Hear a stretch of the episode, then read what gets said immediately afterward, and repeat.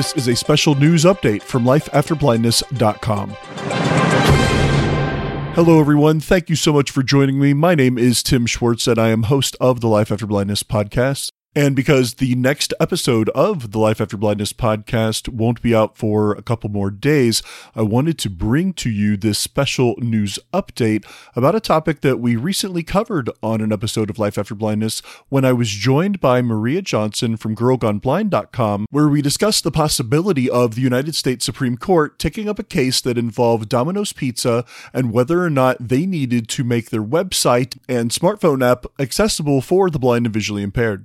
On Monday, October 7th of 2019, the US Supreme Court decided not to take up the case against Domino's, which turns out to be really good news for the blind and visually impaired community. The good news being that the previous decision made by the Ninth District Circuit Court of Appeals will stand. In that decision, the Ninth District stated that websites and smartphone apps are considered to be an extension of a business's services and goods. So basically, this means that websites and apps made by businesses should be made accessible for the blind and visually impaired so that they are able to work with screen readers like VoiceOver or TalkBack on a smartphone or screen readers on PC and Mac like JAWS, NVDA, or VoiceOver. In an official statement, Domino's Pizza has said that they have made a 24 hour a day hotline available for those people who are blind and visually impaired that might have trouble using a screen reader with their website or app even as they claim that there isn't really any accessibility problem with their website or app.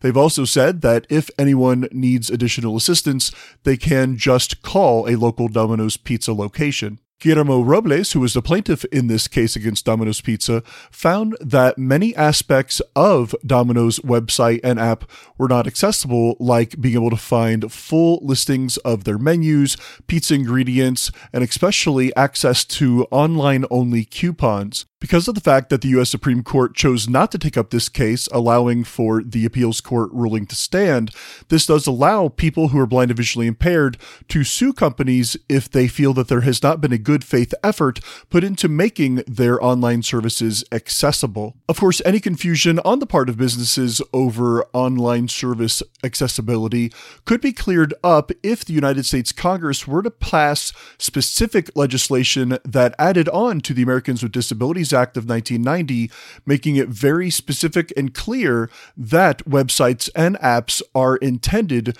to be made accessible just as a brick and mortar location were to be. That said, many court decisions like this one have stated that even though the Americans with Disabilities Act does not specifically reference online services, the intention for the future was there. I am curious to hear what all of you have to say about this case against Domino's, as well as the future of online accessibility. So, if you'd like to get in touch with me about this or anything else that you hear on Life After Blindness, please send your emails to tim at lifeafterblindness.com.